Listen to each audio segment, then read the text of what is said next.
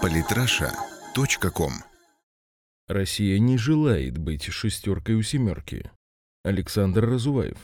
Глава МИД ФРГ Франк Вальтер Штайнмайер уверен, что Россия должна вернуться в состав G8 уже в следующем году. Правда, по его словам, обсуждение этого вопроса возможно только после прогресса на Донбассе и по Сирии. Под прогрессом, вероятно, подразумевается серьезное ослабление или полная сдача российских позиций в данных горячих точках. Сейчас G7 объединяет Великобританию, Германию, Италию, Канаду, США, Францию и Японию. В свое время, в 90-е годы, Россия пошла на серьезные геополитические и прочие уступки для того, чтобы войти в G8. Борис Ельцин очень хотел, чтобы Россия стала полноправным членом клуба ведущих западных стран. Эту цель ставил перед собой Владимир Путин в начале своего правления. Может быть, кто-то еще помнит совместную борьбу с международным терроризмом вместе с Бушем-младшим, сделку с ТНК-БП, вхождение ConocoPhillips в капитал Лукойла, после чего заговорили о возможном объединении двух нефтяных компаний, российско-германские газовые проекты, IPO российских сотовых компаний в Нью-Йорке,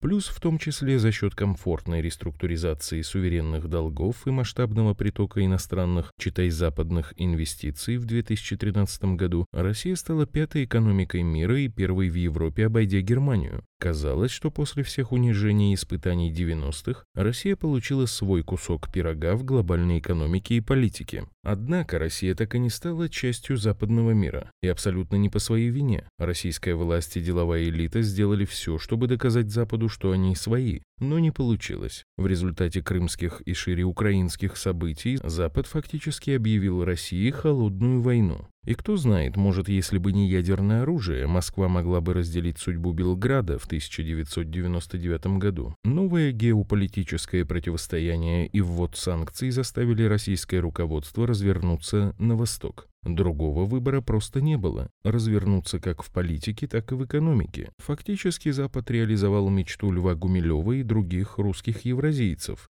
Даже атеист в этом случае готов поверить в промысел Божий. Теперь восьмерка России просто не нужна, она не желает быть шестеркой у семерки. Формат G8 для России более не актуален ни с экономической, ни с политической точек зрения. С политической точки зрения страны, которые входят в G7, имеют ограниченный США суверенитет, что для Москвы в принципе неприемлемо. На статус младшего партнера Россия была согласна при Борисе Ельцине, но не при Владимире Путине. В экономике Россия уже официально озвучила свой разворот на восток. Приоритет – это страны БРИКС и, конечно, партнеры России по Евразийскому союзу, которым в среднесрочном плане могут присоединиться Монголия и Иран. Россия имеет все шансы стать фабрикой технологий для незападного мира. Особенно интересна экономическая интеграция России со странами тюркского мира. Тюркских народов в мире по совокупности 160-165 миллионов, а суверенный потребительский рынок и экономический центр силы начинаются минимум от 200 миллионов человек.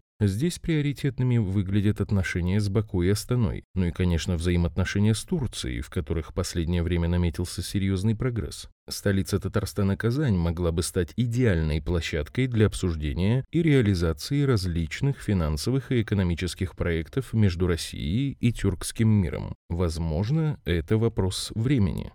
Подписывайтесь на наш канал в Телеграм. Самые интересные статьи о политике и не только – Читайте и слушайте каждый день на сайте polytrasha.com.